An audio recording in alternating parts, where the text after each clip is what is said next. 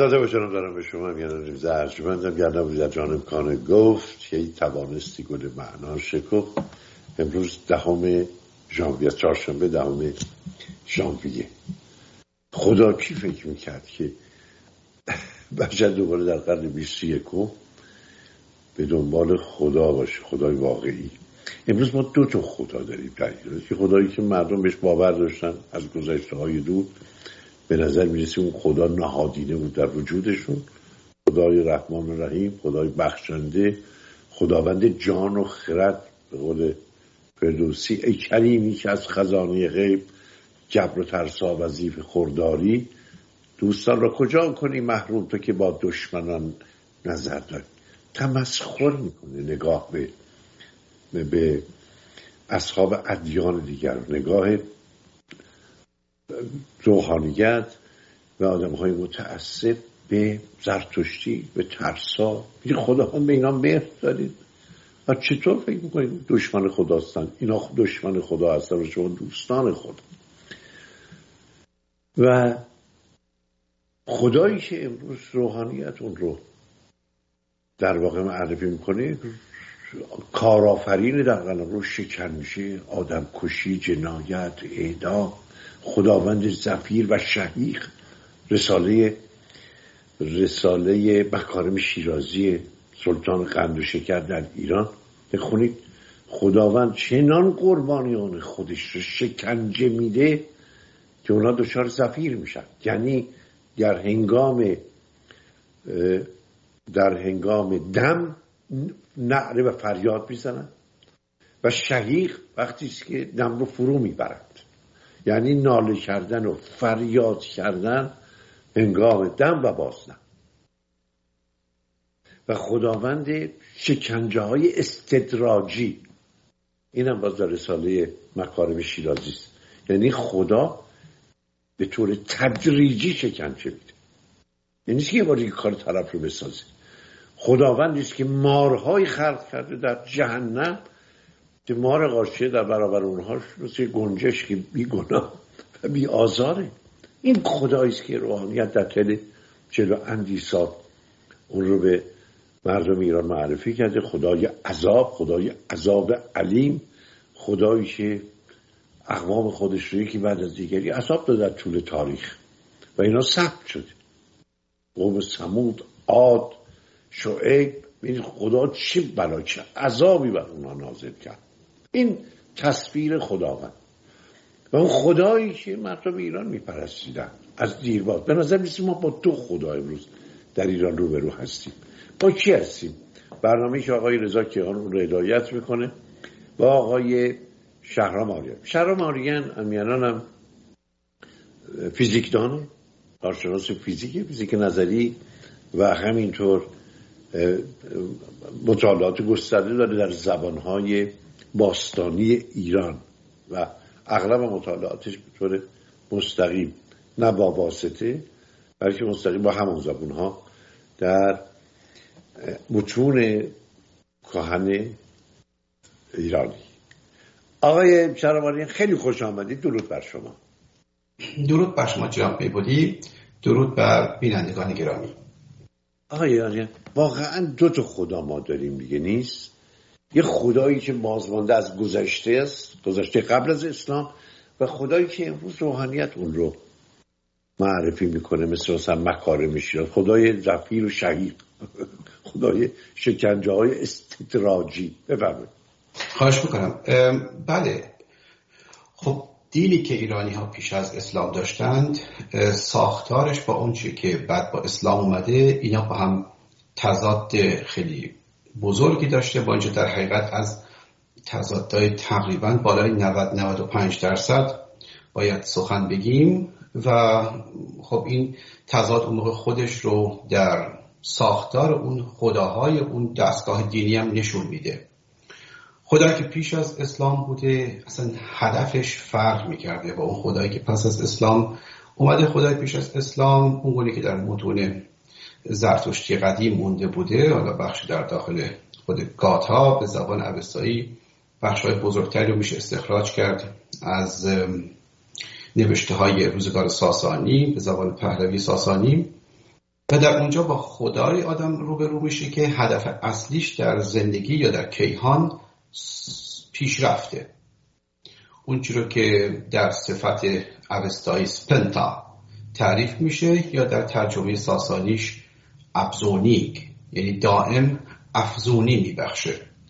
پیشرفت به جهان میبخشه و اونهایی هم که پیرو خطی ایشون هستن یا بگیم فلسفه ایشون هستن اونا به سوی پیشرفت حرکت می‌کنن کارشون به قول ساسانیا فرارونه یعنی به پیش فراز به سوی.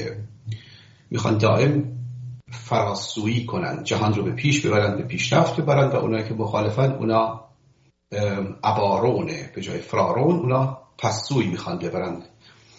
از همین ساختار واژه هم حقیقت فرنگی ها بهره بردن. هنگامی که از پروگرس و یا ریگرس و اینا صحبت می‌کنن یعنی حرکت به پیش حرکت به پس. اون خدا تعریف کار خودش رو در پیشرفت می‌دید. پیشرفت در همین جهان در این کیهان. و بشر رو آفریده بود پیرو گفته های اساطیر دینی زرتشتی پیشین که یار او باشه. در این فرایند پیشرفت بی پایان و با این پیشرفت بی پایان این دو نیروی همکار یعنی یزدان و انسان یا به قول ساسانیا مردمزاد یزدان و مردمزاد نیروهای اهریمنی رو پس میرانند. یعنی از راه افزایش سازندگی دانش خرد بهزیستی میزان دروغ و کاستی رو کمتر می‌کنن و اهریمن رو پس میرانن. یه همچین برداشت برنامه های داشتیم. در اون دستگاه هم انسان بنده خدا نیست بلکه یارش. در دینای ابراهیمی و شاید اصلا مشخص در, در اسلام هدف پیشرفت اصلا نیست. هدف اینه که ما فرمانهای الله رو پیروی کنیم تا به وسیله اون پیروی بد بریم بهش. یعنی که ما خودمونم معنی اون فرمانها رو نیاز نیست بفهمیم. اون هدف منطقی هم دنبال نمی‌کنن و چیزی به نام پیشرفت و اینا هم هدف نیست بلکه اون فرمان ها باید پیروی بشن چه معنا میدن چه نمیدن. اونا در حقیقت وحی از آسمان بر زمین نازل شده هستن و باید پیروی بشن. چه انسان می‌فهمه چه نمی‌فهمه که اونا معنا میدن یا نه. و کسی هم که پیروی نمی‌کنه بعدا در آسمان ها پس از مرگ تا جاودان شکنجه میشه. یعنی اینکه داستان اونجا پیروی از یک ارباب آسمانی که معمولا خشمگینه ولی گاهی هم میگه من رحمان و رحیم هستم و انسان اونجا به مرتبت یک بنده کاسته میشه و اگه پاشو از گیلمش می‌خواد بذاره بیرون شکنجه میشه. خب این کانسپت ها با هم ناسازگار هستن. جالبه. خب آقای آریانز بنابراین ایرانی ها به خدای باور داشتن؟ که به نظرم هنوزم در وجودشون هست که ترقی خواه دوست داره همکاران خودش که مخلوقات رو باشن انسان ها باشن به سمت جلو پیش برن خودشون با زمان انتباق بدن. ولی که امروز روحانیت خدایی رو معرفی می‌کنه که ایستاست سنتگراست و احکام جزمی داره. و همونطور که شما گفتید از مخلوق خودش می‌خواست که حتما از دستورات و عوامر رو پیروی بکنه یا یک راست بره به بهش یا بره به جهنم. جهنم یک شکنجگاه بزرگی است که کوره های آدم سوزی داره نمی‌دونم شکنجگران بیشمار داره فرشتگان جهنم که کارشون عذاب دادن مخلوقاتی است که خدا اونها رو امتحان کرده یعنی به عنوان ممتحن ممتحن بزرگ. در که اون چی که ما می‌دونیم که باوری که ایرانی ها دارن به مزدا مثلا یعنی دانایی بزرگ مز یعنی بزرگ دا یعنی دانش دانش بزرگه. ولی که اینجا درست برعکسشه. خداوند اصلا تجویز نمی‌کنه که مردمان خودش بر پایه اون که آخوندها میگن دنبال دنبال همچه که شما فرمودید دنبال پیشرفت باشن دنبال ترقی باشن. دنبال خرد و دانش. خرد و دانش اون چیزهایی است که در هم متونی آمده که پیامبران مدعی اون رو به انسان عرضه کردن. بفرم خواهش می‌کنم. ببینید اینجا یه حالا گذشته از فرقهای بسیار گوناگون که الان بهش تنظیر می‌رسم یه فرق بنیادی بنیادی وجود داره. در دستگاه آین زرتشتی خداوند خودش زیر یک نیروی بزرگتر قرار گرفته بوده و اون فلسفی پیشرفت در کیهان بوده. یا به قول خودشون نیکی در کیهان یا وحی یعنی در بهی بهبودی. در دینای ابراهیمی و شاید اصلا مشخصتر در اسلام خداوند بالای همه چیز هست. برای همینم یک زرتشتی کلاسیک روزگار ساسانی یا حتی بیشتر از اون خیلی بیش از اون که بخواد نگاه کنه خداش از اون چی می‌خواد نگاه به اون فلسفه کلی می‌کرد که پیروی باید بشه و این فلسفه رو خداوند نفرموده بود بلکه به قوت خرد می‌شد استخراج کرد. و خود اون خدا هم یعنی اهورامزدا هم زیر فرمان اون خرد به سر بود. خرد کیهانی در حقیقت اون نیکی کیهانی که به وسیله خرد پیروی میشه. بنابراین خدا خودش زیر یک کنترل فلسفی قرار داشت. خود او هم مشتقی بود از ایست بزرگتر. ولی در دستگاهی که ریاست رئیس اصل داستانه و کسی فرمایشات او رو حق نداره کنترل کنه چون چیز برتری از اون نیست یا اصل برتری وجود نداره که خود او هم زیر مجموعی از اون اصل فلسفی باشه. انسان میمونه و اون رئیسی که هرچی دلش بخواد فرمان میده. حالا این فرمان ها حتی بتونه گاهی این باشه که برو دگرندیشو بکش. و چیزای از این دست. و چون خود رئیس زیر یک کنترل فلسفی قرار نداره شما نمی‌تونید بیای و انتقاد کنی. هر گونه انتقاد یا رجوع به وجدان شخصی خیش نهایت شرکه. و اینجا این ما رو موقع می‌بره با اون خود جستارهای با تفصیل تری که دنبال کرده بودیم و اونم این که در اگر آین زرتشت و اسلام رو بشه بونه دوتا آنتیتز جلوی هم سنجید یک در هدف فرقشون اینه که اون یکی پیشرفت رو دنبال می‌کرده و این یکی بهشت روی رو یعنی یک سیستم تولیدی علیه مصرفی. و در دو ستون ابزاری اون ابزاری که ما می‌خوایم باهاش به اون هدف برسیم آین زرتشت خرد و وجدان فردی رو پیشنهاد می‌کرده و اسلام ایمان و تقوا رو. یعنی علیه خرد ایمان رو یک باور سنگوار و مطمئن رو و علیه وجدان فردی که همه چی رو کنترل می‌کنه و حتی می‌تونه جلوی خدا بیسته اگه پاش افتاد. علیه اون تقوا رو یعنی از ترس از خدا.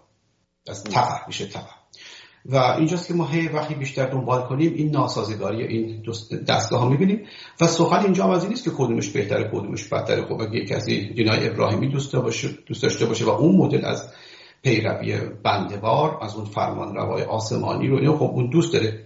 ما فقط در مورد این دستگاه در مورد این سخن میگیم که این دستگاه ها فرقاشون چیست و به کجا بدن وقتی در تاریخ ول می‌کنی به کجا راه برن؟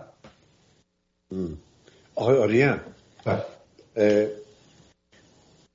ما تا قبل از انقلاب اسلامی بازی خدایی داشتیم که هم قابل تحمل بود هم هم اعتقادی که مردم به او داشتن یا صفاتی که برای قائل بودن خیلی متفاوت بود بعد از بعد از انقلاب ما این خدایی پیدا کردیم که خیلی هولناکه خیلی وحشت انگیزه یعنی خدایی که فقط از طریق ترس ترس بر دیگران می‌خواد حاکمیت خودش رو به اصطلاح تحمیل بکنه.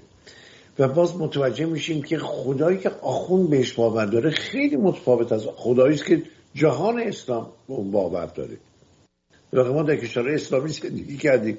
نگاهی که مردم کشورهای اسلامی به خداوند دارن خیلی متفاوت با نگاه مکارم شیرازی و خمینی و خامنه ای و این دار دسته های مذهبیون است که مثلا در دستگاه غذایی هستن در حوزه ها هستن. خدایی که مداها میپرستن در ایران که به برپایه تعریف خود قرآن و کتاب آسمانی هم کاری که اونا انجام میدن. به نظرم کفر محضی. از دید دست کم خود قرآن. بفرمایید. خواهش ببینید این ما رو می‌بره به یه سری جستار دوباره خیلی بزرگ. که اوکیه. ولی ما اینجا توی این زمان نمی‌تونیم دنبال کنیم. پس از اسلام حالا اگه یه جستاری بود میونه که پیش از اسلام و پس از اسلام چه جدایی های بود میونه این دوتا برداشت از یزدان. حالا ما می‌تونیم وارد اون جزدار بشیم که پس از اسلام این درک و برداشت از این یزدان نوین که خودش دیگه به خودش یزدان نمیگه بلکه خداوند میگه یعنی حاکم یا سرور اون چه, چه سیر تکاملی رو مثلا طی کرده چه برداشت توش اومدن بیرون از گونه متصوفش گرفته تا گونه های نابگراش گونه های معتزلی و و و. اما چند تا نکته آدم اینجا باید بگه. و اونم اینه که ببخشید باید بگه که این نظر منه. اون چیزی که آقای مصباح میگه یا آقای خمینی می‌گفت اون با دستورهای داخل قرآن و سیرت رسول و حدیث بسیار سازگارتره تا اون مدل الله هایی که بقیه مردم یا مثلا گروه های بسیار دیگه دور رفته مثل متصوفین برای خودشون ساخته بودن. و دستورهایی که چه در داخل قرآن صادر شده چه در سیرت رسول میشه مشتق کرد اونها حتی در سختگیری یا حراس پروری بسی فراتر از اون میرن که پس از انقلاب پیاده شد. یعنی ما مثلا اگر که خمینی می‌خواست درست پیاده کنه داستان رو که نکرد یعنی نمی‌خواست مثلا نمی‌کشید. بدن جامعه شد نمی‌کشید. اگه درست می‌خواست پیاده کنه پس از مثلا انقلاب باید پیرو مثلا روش پیامبر در برخورد با قریزه باید در حقیقت می اومدن وسط مثلا بازار تهران مثل اون زمان تو بازار مدینه یه گودال بزرگی میکندن و بعد مثلا نسبت به جمعیت حالا اون زمان 700 نفر رو پیغمبر داده بود سر ببرن. اینجا مثلا سی چل پنجاه هزار نفر مثلا از افسران ارتش و درجه دارها و اینا که مال رژیم قبلی بودن باید می آوردن و مثلا آقای لاجوردی و خلخالی و اینا اونجا می و یاران دیگه و اینا رو با چاقو سر می بریدن مثل اون لحظاتی که مثلا تو داعش دیدید می‌برن می‌برن تا خرخر می‌کنه بعد میمیره. اون اونجوری اون بنی قریظه رو کشتن. اون اگر که کنم علی ابن ابی طالب و زبیر بودن دوتایی و اینجا می‌دونم مثلا باید مثلا چند ده نفری میستدن سی چه هزار تا افسر درجه دار اینجوری سر میبریدن. بعدم زن بچهشون رو تقسیم می‌کردن و شب تجاوز می‌کردن. درستش این بود. بنابراین ایرانی ها اون خدا رو تلکیف کردن. بله حتی اون چیزی که آیت الله خمینی پیاده می‌کرد فوق العاده تلکیف یافته بود. اگه اساسی می‌خواست پیاده کنه خود داعش بود. مثلا خدایی که ما در مصنوی می‌بینیم خیلی متفاوته. به اون که امروز آخون اون رو معرفی می‌کنه. خدای قرآن خدایی که در, در حافظ یا در سعدی یا در نظامی. یعنی یه خدایی است که خیلی خیلی مخلوق خودش رو می‌خواد سعی می‌کنه بهش کمک بکنه. بعد یه نگاه مهربان به او داره به نام خداوند بخشنده مهربان خداوند خردورز و بریس بریس از حس انتقام انتقام جویی کشت و کشتار. یعنی صفاتی است که خب متاسفانه بعد از انقلاب خیلی هم درشت شد هم بسیار پررنگ و هنوز هم سایه سنگینش بر سر جامعه ایران هست. هر روزم داریم می‌بینیم. روزی نیست که اینا با اعدام شروع نکنن. روزی نیست که خانواده های رو داغدار نکنن. بفرمایید. ببینید یک هر کسی می‌تونه خدای خودش رو هر به هر سمت که می‌خواد بپرورونه. پرسش در ایده که هنگامی که جستار نظری شد و بنیاد بنیادهای دین شالوده های دین که همه باورمندانه به اون دین آخر سر یه جوری قبول دارن مثلا بر بنیاد قرآن و سیرت رسول و احادیث وقتی که کار به اونجا رسید اون موقع اونی که اون تصوفی که خدای عاشق خودش رو یا انسان دوست خودش رو میپرورنده اونگاه جلوی یه روحانی یا یه کارشناس یا فقط یه کسی که اون کتابا رو درست خوانده باشه قرار بگیره تا چه اندازه می‌تونه از مدل خودش پدافند کنه. و وقتی که نتونه درست پدافند کنه چون کتاب به او یکی حق بده خب اون موقع نمی‌تونه بر بنیاد حرکت در اون دین این خدا رو باید عمومی کنه. یا عموم رو متقاعد کنه که بیاید به مدل خدای من بپیوندید. این جستار بزرگی که ما یه جای دیگه هم دنبال کردیم در برنامه دیگری که چرا مسیحی تونستن رفرم کنن و دین از دولت سراسر جدا کنن و مسلمان ها هیچگاه نتونستن؟ برای اینکه وقتی لوتر پا شد انجیل ببینید بخشایش که به کنش خود عیسی برمیگشت که عیسی در اونجا نه دست به خشونت برده بود نه دست به حکومت برده بود نه هیچی کاملا به لوتر حق می‌داد. و کاردینال ها و هواداران پاپ واقعا مانده بودن که چی پاسخ بدن. ولی اگه همین جستار هرگاه در میان نواندیشان دینی و باورمندان کلاسیک به اسلام در بگیره اون کلاسیک ها به سادگی بر بنیاد قرآن و سیرت رسول می‌برن. آقای آریان ببخشید من یه علاقه ندارم که تفتیش عقیده مذهبی بکنم. ولی مطمئنم که خب ممکنه این فکر به ذهن خیلی از بینندگان الان برسه که شما زرتشتی شخصا زرتشتی هستی؟ من از نظر باور اینها نه. من آتئیست آتئیست هستم. اما هنگامی که کودک بودم بعد خانواده به اون آین گروید اونا باورهای اسپریچوال داشتن باورهای معنوی داشتن پدرم به نیاز داشت و بعد پس از انقلاب بر بنیاد آنچه که آیت الله خمینی گفته بود که باید میونه ایرانی بودن خودتون و اسلام و اینا باید رو انتخاب کنید خب برای او که از نظامی های کار بودن چند صد سال این خیلی گران آمد و اون موقع این برخورد رو برای خودش برگزید ولی من نه من خودم آتیست آتیست هستم بنابراین پژوهشگری شما بله. من... که در مبانی تفکر دینی قبل از اسلام و بعد از اسلام مطالعاتی دارید که الان دارید اونها رو به جامعه ایرانی چیزی که برای من مهم بود این بود که چی شده که ایران در دوره پس از اسلام سرنخ گم کرده. یعنی آدم توی 300 سال تا 400 سال اول یک دست و پا زدن خیلی شدید رو می‌بینه از ایرانی های تازه گرویده به اسلام که کوشش می‌کنن اون باورهای کهن رو زور چپون کنن به درون بدنی اسلام. از همه مهمتر در جنبش معتزله ولی اخوان و صفا ولی همه قوی تر در معتزله. و این بعد این آخر نگرفت. یعنی ساختار دین نوین به یک گونه بود که اون خردگرای محض رو بر نمیتافت.